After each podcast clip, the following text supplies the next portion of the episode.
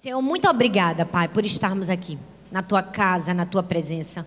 Nós estamos aqui porque te amamos, te desejamos, queremos ouvir a tua. Fala conosco, Senhor, nos ensina a tua palavra, que essa seja uma noite de confronto, de ensino, mas também seja uma noite, Senhor, de sermos colocados em teus braços, de entendermos que somos únicas, que somos especiais, que somos amadas, que temos uma identidade desenhada pelo Senhor para grandes coisas, Pai. Nos ensina através da tua palavra, que essa seja uma noite de transformação que ninguém, ao ouvir essa ministração, saia da mesma maneira. Que ela provoque uma mudança na nossa vida. Que ela seja um divisor de águas na nossa vida. Que nós possamos viver uma vida, Senhor, livre de inveja, livre de orgulho, cheia de contentamento, cheia de gratidão. Pai, nós oramos e já te agradecemos no nome de Jesus. Amém. Eu já quero começar o culto contando para você, talvez uma verdade bem engraçada, mas propícia para esse momento. Todo mundo aqui tem uma amiga, ou é essa amiga, que quando vai postar alguma foto nas redes sociais, coloca assim a hashtag: As invejosas piram. Já viu aquela pessoa que não, atrás do carro diz assim: A velocidade da sua inveja é a velocidade do meu sucesso? Não tem aquele povo que faz assim: ó, Não me inveje, trabalhe. Eu espero que você tenha essa amiga, que você não seja essa amiga. Mas a verdade é que a inveja é um tema muito recorrente, não somente no mundo, sobretudo na igreja. Uma vez eu vi a história de um pastor que começou a pregar sobre a inveja e ele fez uma pergunta. Ele disse: Eu preciso saber aqui quantos nessa plateia já foram invejados por alguém. Disse que até o cachorro que estava na porta da igreja levantou a mão. Todo mundo. Aí depois o pastor disse assim: gente, agora eu quero fazer uma segunda pergunta. Eu queria saber quantos aqui já invejaram alguém. Ninguém levantou a mão. Aí ele disse: gente, a conta não está fechando.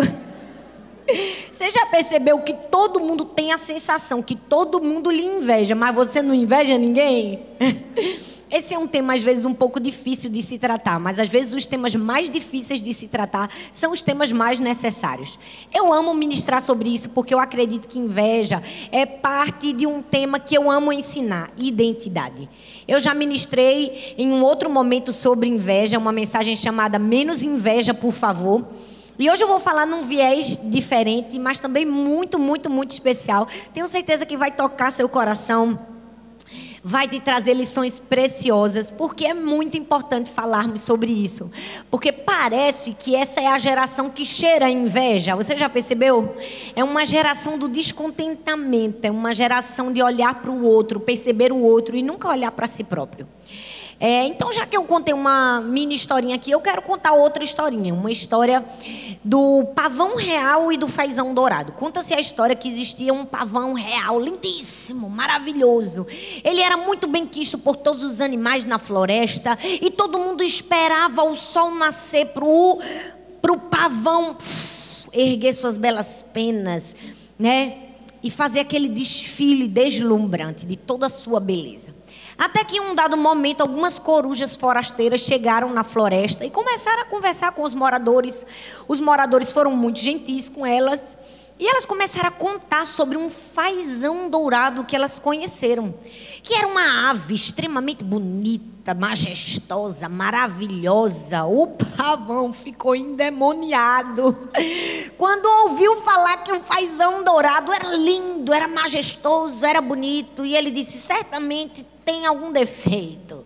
Certamente não tem essa beleza toda, preciso saber onde está esse fazão, eu quero ver com os meus próprios olhos. Então, de manhãzinha, muito cedo, o pavão real partiu em direção à floresta para encontrar o fazão dourado. E de lá nunca mais saiu e não foi achado. Qual é a moral desse conto? A moral desse conto é que, infelizmente, muitas pessoas acham que a beleza do outro, o dom do outro, a aptidão do outro rouba a sua beleza, seu dom e a sua aptidão. E se pensarem assim, ficarão perdidos na vida e nunca mais se acharão. Quantas vezes a gente está se perdendo na vida porque a gente está achando que o que Deus deu para o outro rouba o que Deus nos deu? Deixa eu te dizer o que Deus deu para sua irmã não rouba o que ele deu para você. O que Deus depositou no outro não rouba o que ele depositou em você, porque Deus distribuiu dons diferentes aos seres humanos. E sabe, Deus não tem filho preferido, Deus tem propósito diferente para os seus filhos. Então você precisa celebrar aquilo que Deus colocou na sua vida. Para de querer ser o pavão real, o único que brilha, o único que se destaca, o mais bonito de todos. Porque se tu quiser ter briga com fazão dourado, tu vai se perder na vida. Muitas pessoas estão se perdendo na vida porque estão focando o que Deus deu para o outro, ao invés de olhar aquilo que Deus deu para si mesmos. E sabe o que é isso? Isso se chama inveja. A inveja é um sentimento maligno, gente. É, é, perigoso. Uma vez que a inveja brota no seu coração, infelizmente ele vai se tornar um coração mais vulnerável, ferido. E todo coração ferido e vulnerável, ele, ele meio que fica cego para a verdade da palavra de Deus.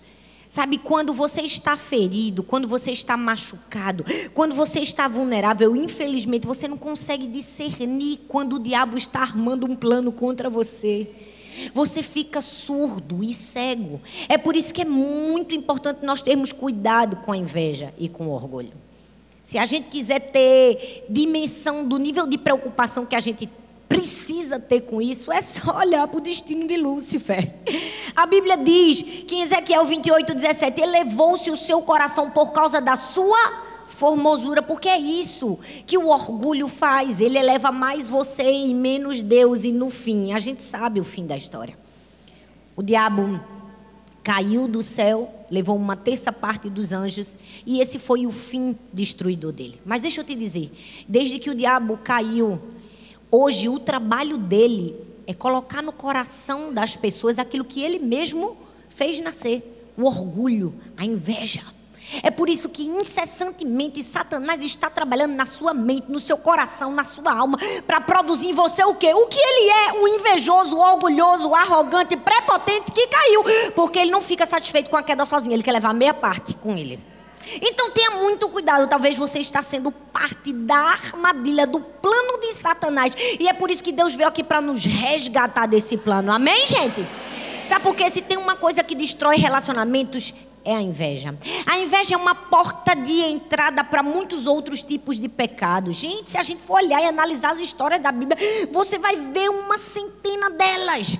Quando a orgulho e a inveja entrou, entrou também o que? Mentira. Um irmão que matou o outro, um irmão que denunciou o outro, joga no poço, vende. É muita confusão. Aí você diz assim: Meu Deus, pastora. E sabe outra coisa que eu percebi? A inveja brotando não de pessoas estranhas, dentro da sua própria casa, na sua família, pois é. Às vezes a inveja não vem de estranhos, às vezes a inveja vem dentro da sua própria casa. Olhe para José, Caim e Abel. Nós precisamos ter muito cuidado com a inveja, porque ela destrói relacionamentos, ela acaba com o ser humano. Mas hoje eu não vou contar coisa ruim, não, porque vocês sabem que eu sou encorajadora. Eu quero falar de um relacionamento bom, livre de inveja, porque é possível. Porque tem uns profetas do caos aí que tudo é ruim. Ah, oh, não, ninguém pode ter amigo, ninguém pode ter nada. Eu digo, mulher, não vamos ter uma visão tão azeda da vida, não. Vamos ter uma visão melhor, amém? Hoje nós vamos falar de duas mulheres que poderiam ter tido inveja no seu coração, mas não tiveram. Deixaram para mim e para você um legado do que é um verdadeiro relacionamento de amizade. A história está lá em Lucas, capítulo 1, do verso 5 ao verso 17. Se você está com sua Bíblia, você pode ler, mas você também pode nos acompanhar aí ao vivo ou com essa pregação gravada onde você está assistindo. Diz assim: No tempo de Herodes, o rei da Judéia, havia um sacerdote chamado Zacarias. Fala comigo, Zacarias. Que pertencia ao grupo sacerdotal de Abias. Isabel, sua mulher, também era descendente de Arão. Ambos eram justos aos olhos de Deus, obedecendo de modo irrepreensível a todos os mandamentos e preceitos do Senhor. Mas eles não tinham filhos, porque Isabel era estéril. Fala comigo, estéril. E ambos eram de idade avançada. Fala comigo, idade avançada. Certa vez, estando de serviço o seu grupo, Zacarias estava servindo como sacerdote diante do Senhor. E ele foi escolhido por sorteio, de acordo com o costume do sacerdócio, para entrar no santuário do Senhor e oferecer incenso. Chegando a hora de oferecer incenso, o povo todo estava orando do lado de fora. Então um anjo do Senhor apareceu a Zacarias, à direita do altar do incenso. E quando Zacarias o viu, perturbou-se e foi dominado pelo medo. Mas o anjo lhe disse: Não tenha medo, Zacarias. A sua oração foi ouvida. Fala comigo, ouvida. E Isabel, sua mulher, lhe dará um filho. Fala comigo, filho. E você lhe dará o nome de João. Ele será motivo de prazer e de alegria para você, e muitos se alegrarão por causa do nascimento dele, pois ele será grande aos olhos do Senhor. Ele nunca tomará vinho nem bebida fermentada e será cheio do Espírito de Deus desde o seu nascimento. Fará retornar muitos dentre o povo de Israel ao seu Senhor, o seu Deus. Irá diante do Senhor no espírito e no poder de Elias, para fazer voltar o coração dos pais a seus filhos e desobedientes à sabedoria dos justos, e para deixar um povo preparado para o Senhor. Certamente você conhece a história de Isabel, uma mulher avançada em dias, estéril, que não podendo ter filhos, clamava ao Senhor incessantemente para lhe fazer mãe. E o texto diz que um milagre aconteceu. Ela fica grávida. E o próprio Senhor envia um anjo para dizer que ela seria mãe de um profeta. Mas ela não fica grávida sozinha, sua prima Maria também fica grávida. E uma coisa que me chama a atenção é que você pode parar e pensar: meu Deus, Isabel tinha tudo para agradecer a Deus. Ela era estéril, avançada em dias, de repente Deus dá a ela aquilo que ela tanto precisa. Ela tinha tudo para viver só satisfeita, é verdade ou não é? Sim, Isabel. Se fosse outra no lugar dela, talvez não. Por quê? Porque Isabel estava grávida de um profeta, mas Maria estava grávida do Salvador do mundo. Uma coisa é você ter a grande honra de estar grávida de um profeta. Maria tinha a honra única de estar grávida do Salvador do mundo. Ela poderia ter sentido inveja no seu coração. Poderia ou não poderia? Poderia ter comparado a gestação? Poderia. Mas aqui a gente vai ver o exemplo de uma verdadeira amizade, uma verdadeira cumplicidade. E o que é que nós aprendemos nesse texto para vivermos essa vida livre de comparações, livre de invejas? Primeiro, a gente tem que ter muito cuidado com o perigo do espelho quebrado. Ninguém aqui precisa ser professora de física. Ninguém aqui precisa ser muito expert para saber que um espelho quebrado é meio perigoso, é ou não é? Primeiro, pode machucar a gente. Segundo, se você começa a se olhar no espelho quebrado, é fato que você poderá ter sua imagem um pouco distorcida, sim ou não? Você também pode conseguir ver só uma parte de você. Já viu quando o espelho quebra, a pessoa insiste, não, deixa só esse pedaço aqui, pelo menos daqui para a cintura para cima dá para ver? É ou não é? Quem nunca, gente, foi num acampamento de igreja que não tinha um espelho, só tinha um pedacinho quebrado, mas eu vou ver. É ou não é? Mulher não pode ver um espelho. Mas nós precisamos ter muito cuidado com o espelho, porque tem espelho quebrado. Que faz o quê? Faz a gente se ver de maneira desfigurada. Faz a gente se ver de maneira incompleta. Talvez você esteja me perguntando o que é que tem a ver um espelho com a inveja, pastora. Somente tudo. Porque a inveja é isso. É se ver por um espelho quebrado, você consegue se enxergar de maneira incompleta, desfigurada e não da maneira que é verdadeiramente.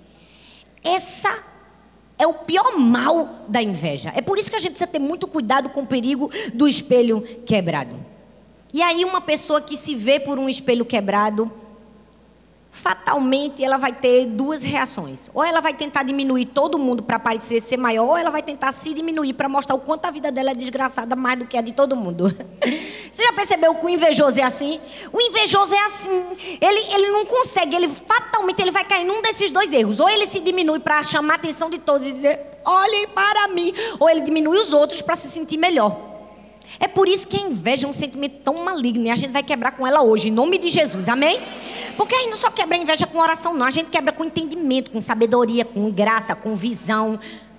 Amém, gente? A partir do momento que a gente começa a enxergar da maneira certa, a gente começa a agir da maneira certa. Porque vamos falar a verdade, gente. Quem se enxerga por um espelho quebrado da inveja não é uma pessoa feliz. Não tem paz. E se você perder a sua paz, você precisa dar a meia volta, olhar para trás e perceber qual mentira você estava acreditando.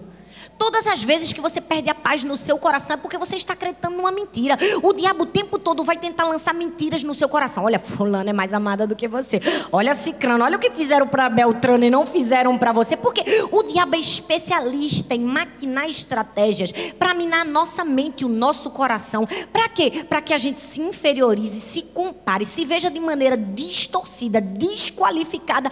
Porque ele é um invejoso por natureza e ele está desejando ardentemente que todos nós sejamos também. Mas está repreendido em nome de Jesus, que aqui não tem nenhuma invejosa. E se tiver no fim do culto, a gente faz uma oração e vai dar tudo certo. Amém, minha gente? Glória a Deus. Então eu preciso ter muito cuidado com o perigo do espelho quebrado. A partir daí eu faço duas perguntas. O que você tem feito com os rótulos que te dão? A Bíblia diz em Lucas capítulo 1, do verso 5 ao 6, diz assim: ó, No tempo de Herodes, rei da Judéia, Havia um sacerdote chamado Zacarias que pertencia ao grupo sacerdotal de Abias. Isabel, sua mulher, também era descendente de Arão. Ambos eram justos aos olhos de Deus, obedecendo a Deus de modo irrepreensível a todos os mandamentos e preceitos do Senhor. Gente, presta atenção. Eu não sei se você percebeu, mas Isabel recebeu muitos rótulos. Vamos contar aqui, só nesse texto que a gente leu, quantos rótulos ela recebeu. Primeiro, ela era esposa de um sacerdote. Segundo, o sacerdote era do grupo sacerdotal dos Abias. Terceiro, ela era descendente de Arão. Não é pouca coisa, não. A bicha tinha linhagem. Tinha ou não tinha? Tinha.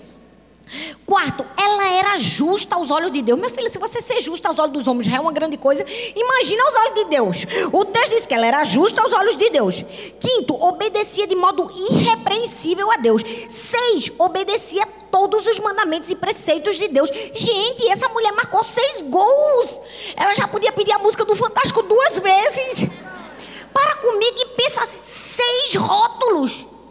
A bicha não era pouca coisa, não, Isabel. Ela era mulher do sacerdote, descendente de Arão, do grupo sacerdotal de Abias. Ela era o must have da época.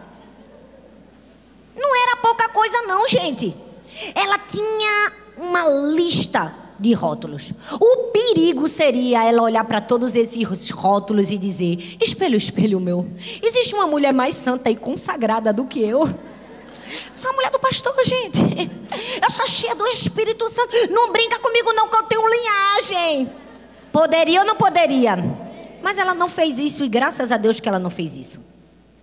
Sabe por quê? Eu preciso te chamar a atenção do perigo dos rótulos na sua vida. Nós precisamos ter muito cuidado, porque se nós acreditarmos que a nossa identidade é o rótulo que as pessoas nos dão, quando os nossos rótulos mudarem, nós vamos acreditar que a nossa identidade mudou também. Porque Isabel, uma hora, era a mulher do sacerdote, outra hora, ela era a mulher estéril do sacerdote. Talvez se ela tivesse firmado a sua identidade naquele rótulo que lhe deram, ela poderia ter perdido a identidade que o próprio Deus havia desenhado para ela. Você consegue perceber a gravidade que existe nisso? Porque com certeza no dia do casamento de Isabel, ela era a escolhida. Com certeza na igreja a menina mais santa e consagrada. Porque para casar com o pastor, todas as irmãs de oração ficam de olho. Fica ou não fica? A menina tem que passar em vários critérios. Tem ou não tem? Eu sei o que é isso, gente. Eu passei por todos esses rótulos. E o pior é que eu não tinha muitos muitos que eu tinha uma visão um pouco fora do estereótipo. A mulher do seminarista já queria usar calça. Desde aquela época eu era vanguarda. Pintava as unhas de vermelho, ninguém achava que eu era crente. Eu disse, gente, um dia toda essa cultura vai quebrar, as pessoas vão ver que o meu valor e o nível da minha vida com Deus não está no esmalte que eu pinto. Mas vamos voltar para não devagar, não é? Porque senão eu começo. Porque, olha, Isabel tinha seis. Rapaz, se eu começar a listar os que me deram, não vai dar certo, não. Mas a gente está aqui para falar de Isabel, é ou não é, minha gente? Pois bem, você já percebeu que ela tinha tudo para ser rotulada? Uma hora ela era Isabel. Daqui a pouco os anos foram se passando, foram se passando. Ela não deu filho para o marido. Agora, agora ela era o quê? A estéreo. Nós não podemos ouvir os rótulos que as pessoas nos dão quando Deus nos deu uma identidade. Nós precisamos parar e pensar: o que eu estou fazendo com a identidade que Deus me deu? é um risco muito grande. Outro perigo muito grande é o que nós fazemos com o, os rótulos, ou seja, aquilo que Deus deu para outra pessoa. O que é que eu faço quando o rótulo que Deus deu para outra é melhor do que o que Deus deu para mim? Essa é uma boa maneira de analisar o seu coração e a motivação do seu coração, porque a Bíblia não diz isso. Mas eu gosto de imaginar, e eu imagino que nessa época, com certeza chegou alguma mulher coviteira na casa de Isabel dizendo: "Tá sabendo da novidade?" Menina Maria, Está grávida do Espírito Santo. Agora para comigo e pensa. A mulher do sacerdote não é tu? Ai, meu Deus, a mulher do sacerdote. A descendente de Arão não é tu? Sei não, viu? Sinceramente, eu acho que o Salvador do mundo tinha que vir da tua barriga. Maria não tem nada, não tem nome, não tem linhagem. Mulher de um carpinteiro. Só minha opinião. Não, não. Só faltou dizer assinado Satanás. Aí você ri e diz: Meu Deus, pastora, será que alguém falou isso? Eu não sei, mas eu. Eu, eu gosto de imaginar que aconteceu, porque desde que o mundo é gente que tem secretário do cão para incentivar rivalidade, inveja, comparação. É, não é ou não é, gente? Fofoca. Desde que o mundo é mundo que tem um secretário do cão para tentar arrancar de nós o que existe de pior. É verdade. Mas nós precisamos ter muito cuidado. Sabe por quê? Porque a gente precisa ter muito cuidado com que os rótulos que as pessoas nos deram. A gente precisa entender o que é que nós estamos fazendo com a identidade que Deus nos deu. Porque fatalmente as pessoas vão te dar rótulos. Ô, gente, vamos amadurecer, vamos crescer. Tem gente que fica eternamente brigando para as pessoas não lhe darem rótulos. Pare! Pare em nome de Jesus, que isso é impossível. pare de querer mudar o mundo. Oh, Deus, pelo amor de Deus, vá para a realidade. Sempre vai ter alguém que não gosta de você, quer mandar na sua vida, quer dizer quais são os seus rótulos. Tem gente que olha para uma foto, quer dizer quem você é, a pessoa nem te conhece, nunca, nunca nem deu a paz do céu. Aquilo ali eu sei quem é. Eu digo, oxi, é Deus, é. É. Hora que eu digo, rapaz, tá quase fazendo a ressonância magnética do meu coração. Porque a pessoa nunca nem viu o outro, só numa foto. Já quer dizer como a pessoa é. Porque eu não estou falando alguma mentira? Tô não. Se você postar bem muita foto de joelho e chorando, você é crente de verdade. Se você postar bem muita foto rindo, é não, desviada. Cavi, pra aí não faz nada, só faz rir essa camarada. Ela não é, minha gente? É verdade. Todo mundo vai ter um rótulo para te dar. Não se preocupe com os rótulos que as pessoas te dão. Se preocupe com a identidade que Deus te dá. Amém, minha gente? Por quê? Porque Isabel, gente, recebeu vários rótulos das pessoas, mas Deus tinha dado uma identidade para ela. Olha bem o que o texto diz. Mas o anjo lhe disse: Não tenha medo, Zacarias. Sua oração foi ouvida. Isabel, sua mulher, lhe dará um filho, e você lhe dará o nome de João. Ele será motivo de prazer e de alegria para você. E muitos se alegrarão por causa do nascimento dele, pois será grande aos olhos do Senhor. Presta atenção. As pessoas tinham dado rótulos a Isabel. Estéreo, estéreo, estéreo. Mas Deus já tinha dado uma identidade. Mãe, mãe, mãe. Para de olhar para os rótulos que as pessoas te dão e olha para a identidade que teu Pai Celestial te deu. É isso que você precisa focar. Olha bem para mim aqui, que isso é muito sério. O nosso problema é que a gente fica ouvindo o que as pessoas estão nos dando de rótulos e não percebemos a identidade que Deus nos deu. Sabe, Infelizmente, se você viver uma vida escrava da opinião das pessoas e do que as pessoas pensam ao seu respeito, infelizmente você vai viver uma vida alienada ao propósito de Deus para você. Você não vai nem conseguir descobrir o seu propósito, porque você está deixando os outros dizerem qual é o seu propósito. Quando na verdade a única pessoa que te dá propósito é Deus. A única pessoa que te dá identidade é Deus. Então para de simplesmente de ouvir o rótulo das pessoas e começa a ouvir a identidade do teu Pai Celestial mesmo que seja contrário. O texto diz que Zacarias entrou no templo, ela era estéreo, era avançada em dias, avançada, mas Deus mandou um anjo dizer assim: ó, manda avisar tua mulher aí, que tá todo mundo dizendo que ela é estéreo, é nada, ela vai ser a mãe de João Batista. e ela se agarrou à promessa. Eu amo, eu amo histórias de pessoas que tinham tudo para se agarrar aos rótulos, mas se agarraram à identidade que Deus as deu. Eu amo que Davi, gente, Davi recebeu uma identidade de futuro rei de Israel. Foi ou não foi? Foi. Futuro rei de Israel. E quem era Davi? Um pirralha fedendo a ovelhas mas ele tinha comportamento da identidade que Deus lhe deu. Saul perseguia, falava mal dele, corria atrás dele. Ele não se comportava com Saul como um pirralha fedorento a ovelhas. Ele se comportava como o futuro rei de Israel. Ele sabia que Deus estabeleceu um trono para ele e agia de acordo com a sua identidade. É assim que nós precisamos agir. Ao contrário dos irmãos de José que eram filhos de Jacó, mas se sentiram menos filhos de Jacó por causa de quê? De uma túnica. Quantas vezes nós estamos nos sentindo menos filhos porque Deus deu uma túnica para o outro? E o que Deus deu para o outro não rouba aquilo que Ele deu para você. Ai meu Deus, tem muita gente igual o, o o irmão do filho pródigo se achando menos filho porque não recebeu um jantar. A gente tem que se acostumar a ver Deus dar jantar, dar túnica, dar favor, dar graça, bênção aos outros filhos e entender: eu não deixo de ser filho. Não importa o presente que ele deu para mim é diferente do que ele deu para o outro. Eu ainda tô na linhagem, ainda passa no meu sangue. Eu sou filho. Mas sabe qual é o problema? A gente diz: sou menos filho. Se for bater aí, bate com vontade, porque faz vergonha isso aí. É. Porque vai sair no vídeo.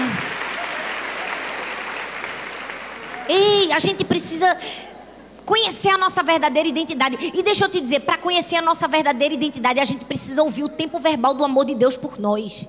A Bíblia diz em Jeremias 31, 3: Com amor eterno eu te amei, com benignidade eu te atraí. O que é isso? Perceba, o tempo verbal é no passado. Eu te amei, ou seja, o amor de Deus por mim e por você é uma questão resolvida. Ele amou, está amado, não deixa de amar. Ei, Deus nos ama, cada um de maneira única e especial.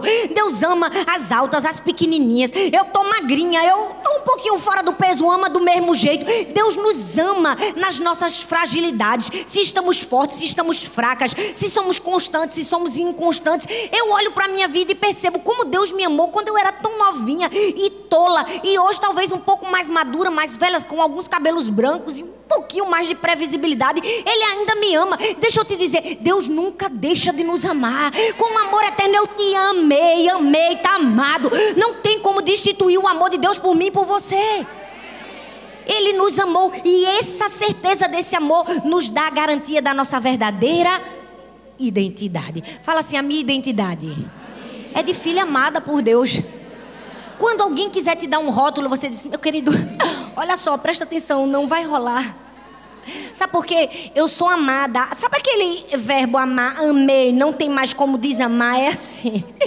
Eu sou amada de Deus. Ele me amou, não foi com qualquer amor. Desculpa, mundo, não foi com amor passageiro, foi com amor eterno. Com amor eterno eu te amei. Com graça, com favor, com benignidade eu te atraí. O que é que eu preciso? Ter muito cuidado com o perigo dos espelhos quebrados.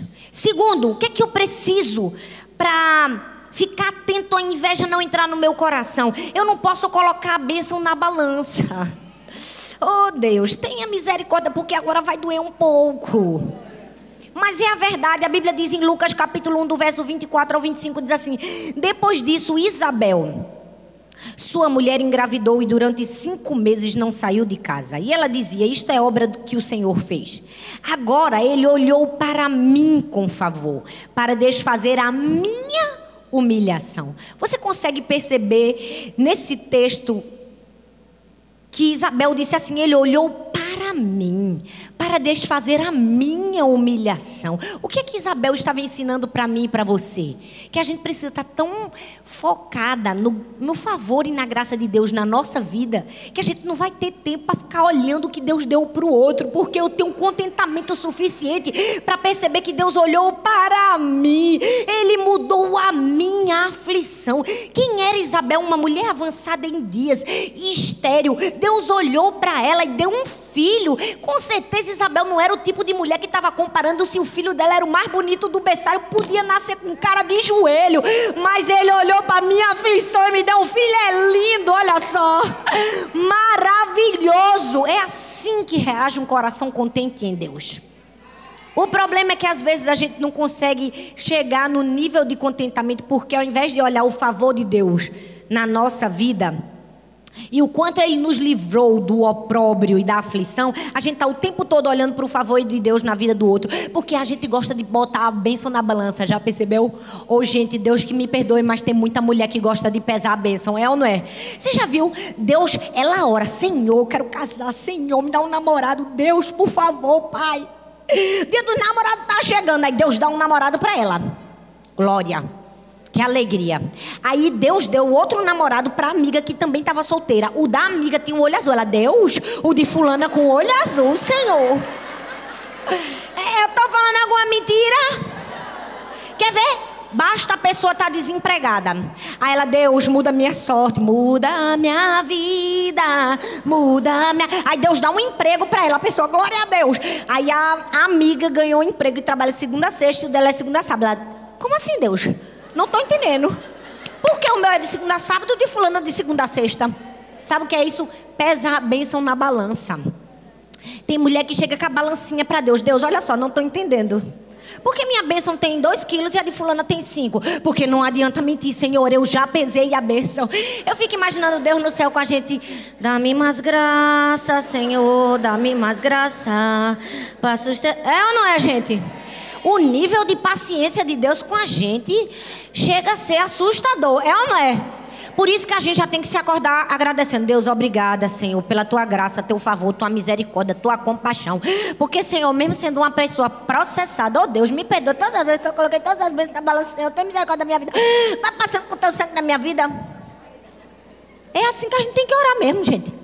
Porque se tem uma coisa que mulher gosta de fazer é botar a bênção na balança, é ou não é, minha gente?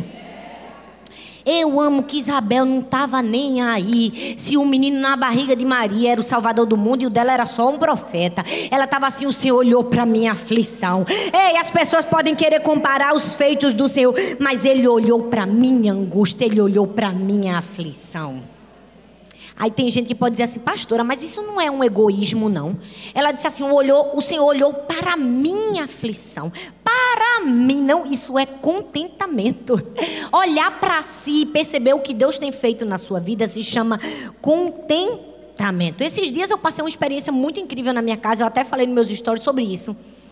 Quando as meninas estavam chorando porque iam ter que dormir mais cedo, gente, eu comecei a fazer uma oração que mudou o clima da casa. Eu disse: Deus, obrigada, Senhor, pela vida de Sara e Laura.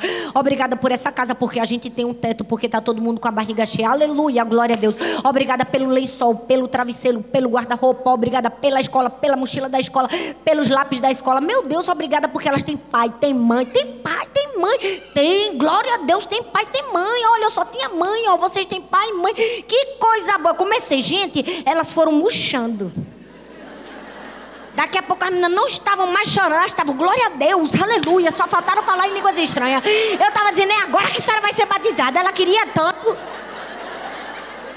Fluiu assim, ó. Sabe o que é isso? Contentamento, gratidão. Olhe para o que Deus fez na sua vida. Talvez você era um Isabel estéreo e Deus mudou a sua sorte. Respiração é motivo de gratidão. Vida é motivo de gratidão.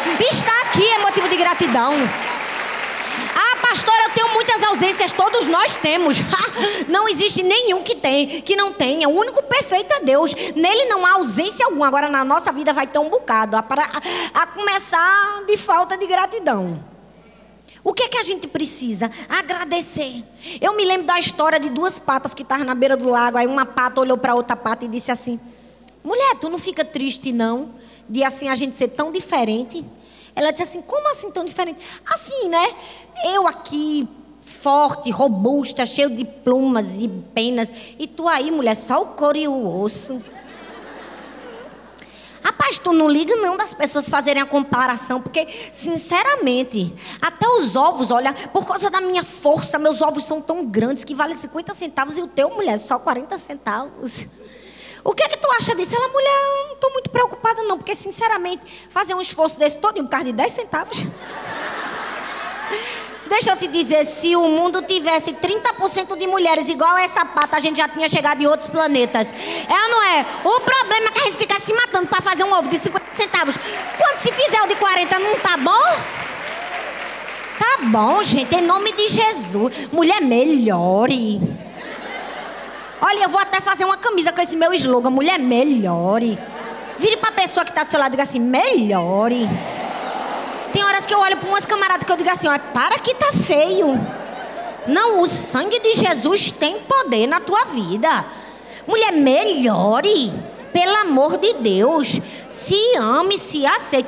Olha, eu, eu amo que a Bíblia fala no Salmo 139. O Senhor nos formou de maneira assombrosamente maravilhosa. O texto diz: Tu me teceste no ventre da minha mãe. Eu não sei se você sabe, mas o trabalho de um tecelão é fio a fio, fio a fio. Ou seja, você, você foi tecido no ventre da sua mãe pelo próprio Deus. Fio a fio, fio a fio. Ele foi colocando dons, habilidades, capacidades especiais em você, únicas para você cumprir o seu propósito. Então se enxergue da maneira assombrosamente maravilhosa pela qual Deus te formou.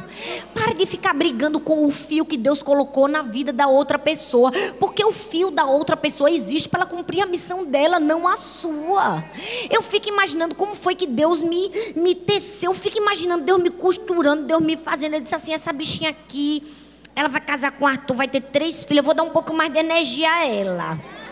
Vou botar ela para pregar, mas um pouquinho de energia. Rapaz, vou botar ela para escrever também, mas um pouquinho de energia. Ela vai precisar fazer umas viagens, rapaz. Eu vou botar ela para pensar e falar duas vezes do WhatsApp para ver se a bichinha dá conta. Pronto, foi assim que Deus me fez. Deus nos fez com dons e habilidades especiais para cumprirmos o nosso propósito. Tem gente que fala devagar, glória a Deus. Tem gente que fala rápido, glória a Deus. Cada um está cumprindo o seu propósito. Mas todos fomos formados pelas mãos excelentes do Criador, que nunca erra e que nos fez de maneira assombrosamente, assustadoramente maravilhosa. Vira para a mulher que está do seu lado e diz assim: deu trabalho para te formar. Ei, tu foi formada fio a fio, mulher. Te valoriza. Tu não é fruto de, de, de, de, de construção de fábrica, não. Foi fio a fio. É, não é, minha gente? É. A gente tem que. Se alguém quiser te menosprezar, você. Opa! Calma. Que eu não nasci na fábrica de Toritama e Caruaru, não. Aqui, ó. Foi fio a fio, ó. Foi fio a fio. Fala comigo aqui, foi estilista internacionalmente reconhecido até fora das galáxias. O meu estilista está em todos os lugares a todo tempo. Ninguém tem um renome maior do que o meu estilista. Brinca com o meu estilista. Quando alguém te reconhecer, você se lembra. Foi formado fio a fio. Então pare de colocar a bênção na balança. Sabe por quê? Quando você coloca a bênção na balança, você abre as portas para o ladrão da alegria. Roosevelt dizia assim: a comparação é o ladrão da alegria. É verdade. Você já agradeceu pelo que as lutas, os problemas, as dificuldades fizeram com você? Porque vamos falar a verdade, o sofrimento trouxe algo de muito positivo na nossa vida, lição, ensinamento, é verdade ou não é? Mas você também precisa olhar e perceber quanto do favor de Deus na vida do outro também te beneficia. É uma ótima oportunidade de você avaliar seu coração e ver se ele está cheio de inveja e de orgulho ou de pureza e amor ao próximo. Quando Deus dá algo para o outro, é Deus dizendo assim: vamos analisar o seu coração. Será que você vai celebrar ou não? O problema é que às vezes a gente está negligenciando a nossa alma. E muitas pessoas não conseguem se enxergar e se perceber como verdadeiramente estão, porque estão negligenciando a sua alma, meu querido, minha querida. Não negligencie a sua alma. Você precisa ser um bom jardineiro da sua alma. O que é que o jardineiro faz? Ele mexe na terra, é ou não é? Ele coloca água, coloca ou não coloca? Ele arranca ervas daninhas, é ou não é? O problema é que às vezes a gente está colocando fortificante em erva daninha ao invés de arrancar. Porque quantas vezes vem uma erva daninha no seu ouvido, a erva daninha dá, dá comparação. Olha, fulana, o cabelo dela cresceu, o teu nem cresce, olha. O que é que você faz? Você bota fortificante. Deus, não é possível, Senhor. Não, você arranca, filha. Em nome de Jesus, arranca. Porque isso é uma erva daninha do cão na tua vida. Todas as vezes que o inimigo quiser colocar uma erva daninha, arranque. Essa é uma ótima oportunidade de você avaliar o seu coração. Faça poda. Porque, gente, ninguém aqui está isento, não. O diabo vai tentar colocar uma erva daninha no coração de todos nós. Até dos pastores, das pessoas consagradas, de todo mundo. Que o cão, ele não escolhe quem quer atentar, não. Ele atenta a todos. O que é que cabe a mim é você arrancar, fazer a poda. A gente precisa mesmo é agradecer a Deus quando Deus dá algo maior e melhor para o outro, porque essa é uma ótima oportunidade de avaliar como está o seu coração. Ei, quando Deus coloca no ventre de Maria o Salvador do mundo e no ventre de Isabel um profeta, era uma ótima oportunidade de saber como ela reagiria a isso. Se Deus está colocando o Salvador do mundo na barriga de outra mulher e na sua é apenas um profeta, como você reage? Como você reage? Você quer que o melhor seja seu? Ou você consegue olhar para a missão da outra e dizer assim: eu quero ser complementar à sua missão. Eu quero me alegrar com aquilo que Deus te deu. Eu quero ter júbilo no meu coração ao invés de inveja. Ei, é uma ótima oportunidade de ver como nós reagimos. Porque tem muita gente reagindo da maneira errada. A gente precisa não perder o contentamento. A gente precisa abraçar aquilo que Deus nos deu.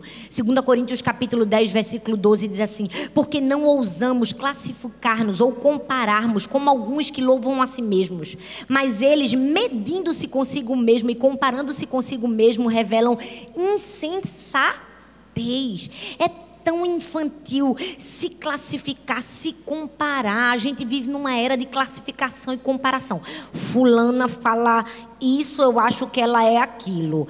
Beltrana posta assim ou se veste assim, eu acho que ela é desse jeito. Não, gente. A gente precisa parar com classificação, com comparação. Sabe, tem muita gente querendo subir uma montanha que o outro subiu, acha que o outro subiu numa montanha da popularidade, eu também quero subir nessa montanha. Deixa eu dizer, é cinza para Deus esse desejo.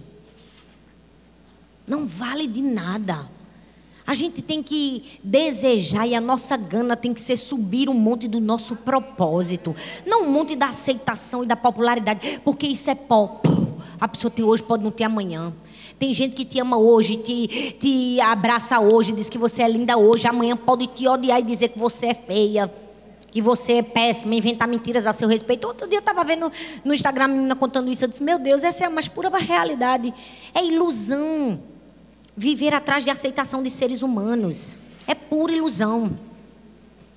Isabel não tinha como comparar a bênção dela. Para que comparar? Ela sabia que aquela, aquele favor e aquela graça que Deus deu a ela foi um milagre. Não tinha inseminação artificial. Naquela época que não existia que desse um bebê a ela. A bichinha era estéreo, ainda por cima era velha. Então ela estava dizendo assim: Ó, oh, não vou nem comparar, porque tudo que eu tenho é milagre. Olha para a sua vida como um milagre. Para de querer comparar, classificar. Tua vida é um milagre. E por último, o que é que eu preciso? Eu preciso aprender a dar voz ao elogio sincero. É outra coisa que avalia a inveja no nosso coração, mas que também nos ensina a viver uma vida livre da inveja. É o elogio. Porque eu já conheço uma mulher invejosa quando ela é incapaz de dar um elogio à pessoa. A menina, a pessoa tá ali na festa, linda, maravilhosa. Eu com minha calça de milhões de couro, brilhosa, linda, tô inaugurando no culto. A pessoa chegar junto de você, olha assim, bem muito. Eu digo, mulher, tu não vai nem dizer que ela é bonita. Porque a calça é bonita. Tu não precisa nem dizer que eu sou bonita, mas tu tem a obrigação de dizer que calça bonita. Mas tem mulher que não consegue. É não consegue, sabe o que é isso? É inveja. Uma mulher que não consegue fazer elogio, tô brincando, viu, gente? Ninguém precisa no fim do curso falar da calça, não. É só, um, é só um exemplo. Por favor, entenda, porque tem coisas que a gente tem que traduzir, né? Desenhar. Mas você consegue perceber uma mulher invejosa que ela não consegue dar um elogio. Mas olha o texto, olha o que o texto nos diz, presta atenção. Lucas capítulo 1, do 39 a 43, diz assim: Naqueles dias, Maria preparou-se e foi depressa para a cidade, na região montanhosa da Judeia, e entrou na casa de Zacarias e saudou a Isabel. Quando Isabel ouviu a saudação de Maria, o bebê agitou-se em seu ventre e Isabel ficou cheia do Espírito Santo. Em alta voz exclamou: Olha isso! Bendita é você entre as mulheres. Bendito é o fruto que você dará à luz. Porque sou tão agraciada a ponto de me visitar a, bem, a mãe do meu Senhor. Gente, que coisa linda o encontro de Maria e Isabel. Isabel olha para Maria e diz assim: Bendita é você entre as mulheres. Meu Deus, quão agraciada eu sou de ter me visitado, a mãe do meu Senhor. Você pensa que coisa linda, pastor. Ela estava simplesmente fazendo um elogio simples a Maria. Estava não. Para e pensa nas consequências. Quem era Isabel? Isabel era uma anciã, uma mulher farta em dias, a mulher do sacerdote, uma mulher experimentada, cheia do Espírito Santo. E ela estava fazendo um elogio para quem? A Maria. Quem era? Uma pirralha mulher de um carpinteiro. E ela estava, você é bendita, você é favorecida, você é abençoada. E mais, ela não fez o elogio baixinho, não. O texto diz, ela exclamou em alta voz, porque tem mulher até que faz o elogio, mas é bem baixinho para ninguém ouvir, né? Não, Isabel era uma mulher segura de quem ela era, a ponto de dizer assim: eu não tenho que me comparar, porque sabe, eu consigo reconhecer aquilo que Deus deu a você. Infelizmente, tem muitas mulheres inseguras hoje em dia. Ah, não, para chegar no nível que eu cheguei, vai ter que comer muito quilo de sal comigo ainda. Eu fico olhando para tantas mulheres que eram para ser tão maduras porque são avançadas de idade, mas não conseguem reconhecer o favor e a graça que Deus tem derramado nessa nova geração. Eu vejo meninas de 20 anos, cheia do Espírito Santo. Não, isso aí é muito nova, não sei nem porque o pastor colocou no altar. Mulher, em nome de Jesus, cale sua boca e seja um Isabel. Diga para a nova geração: bem-aventurada é você, favorecida é você. E eu sou maduro o suficiente para dizer: eu reconheço o que Deus colocou na sua vida. Eu reconheço. Ei, quem nós somos? A gente consegue reconhecer o que Deus deu para outra. É, essa é uma ótima maneira de nos avaliarmos. Eu não estou dizendo aqui que quando você receber sua amiga na sua casa, você vai soltar 12 tiros de fogos toda vez, não. E dizer, bem-aventurada é você, minha amiga maravilhosa. Não, não precisa tanto. Mas presta bastante atenção. Eu estou te ensinando a ser uma mulher curada. Não faz mal nenhum elogiar quando tem uma mulher bonita. Porque toda vez que eu estou num lugar, numa igreja, que chega uma mulher assim, bem linda, bem maravilhosa, bem cheirosa, eu digo, menina, tu é bonita, vice. Tu é bonita de com força. Não tem problema nenhum, eu não vou ficar menos bonita, não. Eu também sou. Foi Deus que me fez. Minha beleza não vai se esvair se eu dizer que a outra é bonita, não, gente. O sangue de Jesus tem poder. Mas tem mulher que ela, ela, ela, ela recebe o espírito de boi. A outra, mulher, passei num concurso. Tô namorando, vou casar mês que vem. Ela, hum. É, o espírito de boi. Ela não consegue dar elogio. Ela fala, hum, hum. Meu cabelo tá crescendo. Hum. Vou viajar para Paris. Hum, Maldiva. Hum. A pessoa não consegue dar um amém, um aleluia, um glória a Deus. Mulher, tu tá precisando de uma oração de libertação. A gente vai ter que mandar sair de legião. Sangue de Cristo tem poder. É verdade ou não é? Tá repreendido todo espírito de boi aqui em nome de Jesus. Amém, minha gente? Porque nós precisamos ser mulheres que elevam umas às outras, encorajam umas às outras, abençoam umas às outras. Aqui não tem mulher pirata, não. Para comigo e pensa, tu já percebeu como é o pirata? O pirata é alguém que descobre tesouros. O camarada é cheio de ouro, mas eu nunca vi um pirata bem vestido num filme. O bicho é todo maltrapilhão. O máximo que ele tem é um dente de ouro. Sabe por quê? Porque tudo que o pirata recebe, ele enterra. Agora, o minerador não. O que ele acha de ouro, ele revela. Tem muita mulher pirata. Achou o talento da outra e disse: esconde, esconde, não deixa ninguém saber, não, que ela canta bonito desse jeito, não. Esconde, esconde, não deixa ninguém. Aí por isso que vive maltrapilho, com a aparência de uma pessoa pobre, porque é pobre de espírito, uma pessoa que não sabe destacar o valor do outro, que não sabe enxergar o ouro do outro, colocar para fora o ouro do outro. Ei, meu ouro não diminui não.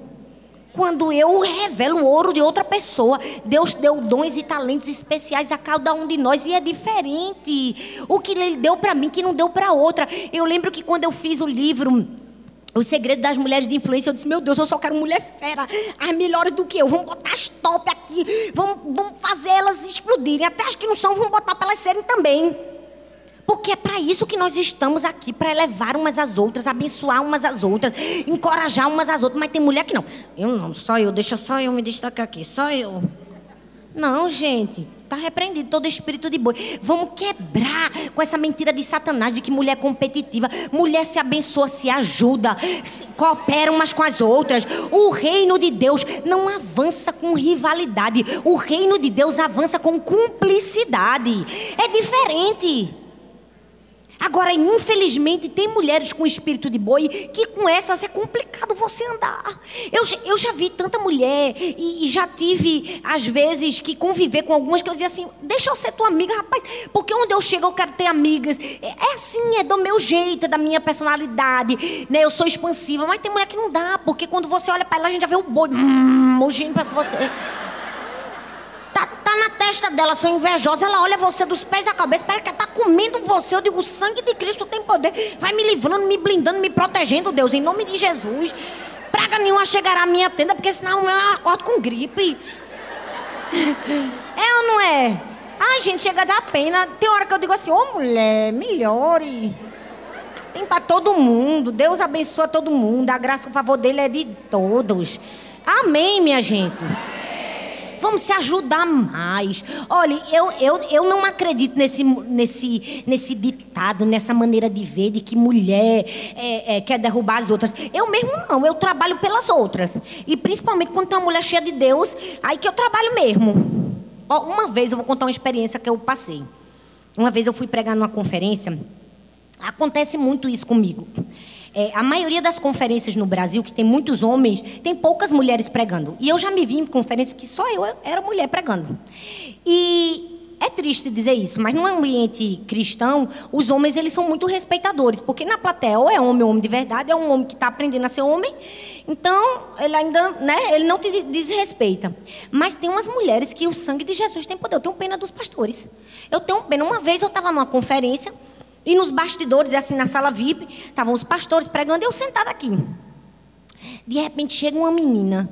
O sangue de Jesus tem poder. Quando eu olhei para ela, eu digo, está repreendida em nome de Jesus. A menina estava com uma roupa que eu disse, mulher, tu veio para a igreja ou para a praia? Aí ela foi direto no pastor e, pastor, eu gosto tanto de você, eu assisto todas as suas pregações e eu sou aqui. Eu digo, a mulher dele não está aqui não, Jesus, mas eu estou, Deus. Eu vou defender essa filha do Senhor, porque não tem nem condições do pastor estar tá olhando para essa mulher com essa roupa desse tipo. E ela, pastor, estou passando por uma aflição, angústia tão grande. Menino, aquilo foi dentro de mim. Ai, meu Deus, ela começou a contar a prova dela. Não, eu não tive dúvidas. Me levantei e disse, pastor, olha só, eu acho que está bem na sua hora de passar o som. Pode deixar que eu oro por ela. Eu sou especialista nesse problema aí que ela está passando. Até pós-graduação Jesus me deu. O pastor, bichinho. O pastor chega, fez uma cara de aliviado. O pastor estava desconcertado. Porque ele não, não tinha nem para onde olhar, gente. Não dava. Não dava. Eu digo, pode ir, pastor. Vá lá testar seu som. Eu vou orar por ela. Em nome de Jesus. Eu resolvi. Menina, ela murchou. Eu quero. Não, mulher, minha oração é boa também. É uma oração forte. Maravilhosa. E a mulher do pastor também, vice. Eu nunca disse para ela não, mas eu protegi ela. Ela não estava lá, mas eu guardei ela. Porque é assim que mulher tem que fazer umas com as outras. Oh, gente. Ou não é, minha gente? É. a gente precisa entender que cada pessoa tem um fruto. E, e nós somos complementares na missão do outro. O fruto de João Batista era um, o fruto de Jesus era outro. Cada um tinha uma missão. Ah, gente, essa história nos inspira. Quem nós vamos ser? Será que a gente tem capacidade de olhar para o outro e dizer assim: eu posso ser complementar na tua missão?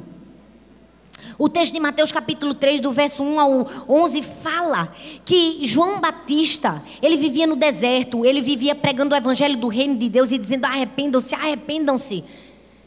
Essa era a missão de João Batista. E houve um momento que Jesus apareceu, então os discípulos de João Batista disseram assim: apareceu aí. Apareceu, está querendo pegar teus discípulos. E o que é que João Batista foi capaz de dizer? Ele disse assim: Olha, quem vem após mim é mais poderoso do que eu. Eu não sou digno de tirar as suas sandálias, porque ele batizará com o Espírito e com fogo. Por que, que João Batista tinha essa humildade? Por que, que João Batista foi capaz de não se deixar seu coração ser movido contra Jesus? Porque ele era filho de Isabel. Porque ele era filho de uma mulher livre de inveja. Porque ele foi bem treinado dentro da sua própria casa. Você consegue perceber que o que nós somos, nós geramos na vida dos outros? Qual é o exemplo que nós estamos deixando para os nossos filhos? Qual é a geração que está vindo depois de mim e de você? Como são suas discípulas? Como são as pessoas que você está ganhando para Jesus? Eu amo que o que chama atenção aqui é que João Batista, ele aplanou o caminho do Senhor. Ele aplanou o caminho para que Jesus passasse sem ter visto Jesus realizar um milagre sequer aplanou o caminho para Jesus sem ter sido chamado para participar da rodinha. Sem esperar nada em troca, por quê? Porque João Batista estava fazendo aquilo, porque foi dessa maneira que ele foi treinado dentro da sua casa. Uma mulher livre de inveja cria filhos livres de inveja. Uma mulher altruísta cria filhos altruístas. Uma mulher cheia de Deus cria filhos cheios de Deus. Uma mulher encorajadora cria filhos encorajadores. E quando eu falo de filhos de todos eles, naturais e espirituais. Como você quer ser conhecida? Como uma mulher que levanta outras mulheres, ajuda outras mulheres, apoia outras mulheres, ou como aquela que está sempre se comparando, invejando e olhando o que Deus deu para as outras. Não. Deus te trouxe aqui para te dizer: a beleza em você. Oh, lembra o tecelão, você foi feita fio a fio. O dom, o talento que Deus colocou em você foi para cumprir o seu propósito. Se Deus não te deu uma voz bonita para cantar, como foi a minha, que é desafinada, é porque Deus não queria que eu cantasse. Você entende? Para de ficar com o olho gordo, porque Mojana e as meninas aqui subiram aqui e cantaram lindo, porque foi esse o dom e foi para isso que Deus fez elas. É tão simples, mas ao mesmo tempo é tão profundo. Você pode ficar em pé no seu lugar. Deus quer levantar Isabéis nessa noite. Deus quer levantar mulheres seguras de quem são, seguras do seu propósito, seguras do seu chamado aqui na terra. Para quê? Para fazermos uma verdadeira revolução.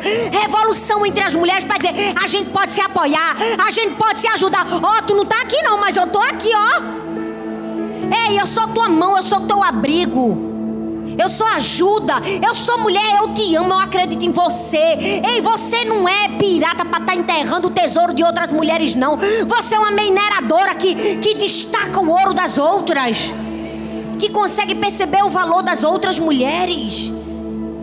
Esse tem que ser a minha identidade, a sua identidade. De amizade verdadeira, de cumplicidade, de não a rivalidade. Qualquer mulher que chegar perto de mim com o coração aberto e sincero será minha amiga. Terá meu coração, minha fidelidade. Porque eu nasci para isso.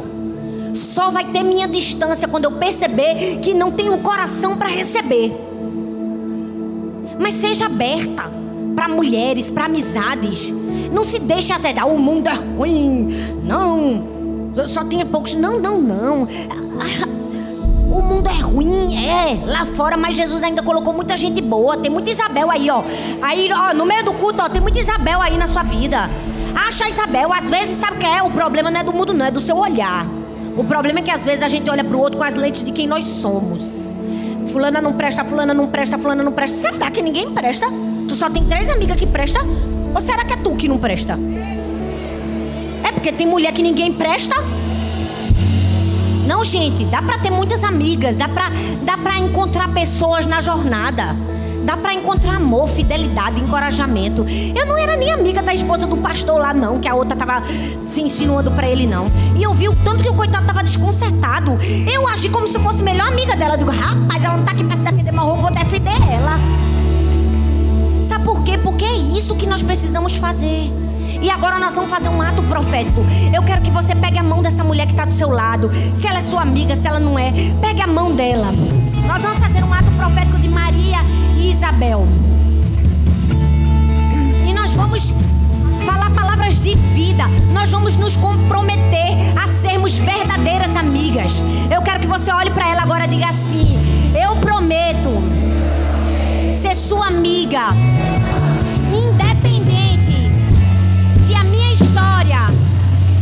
a de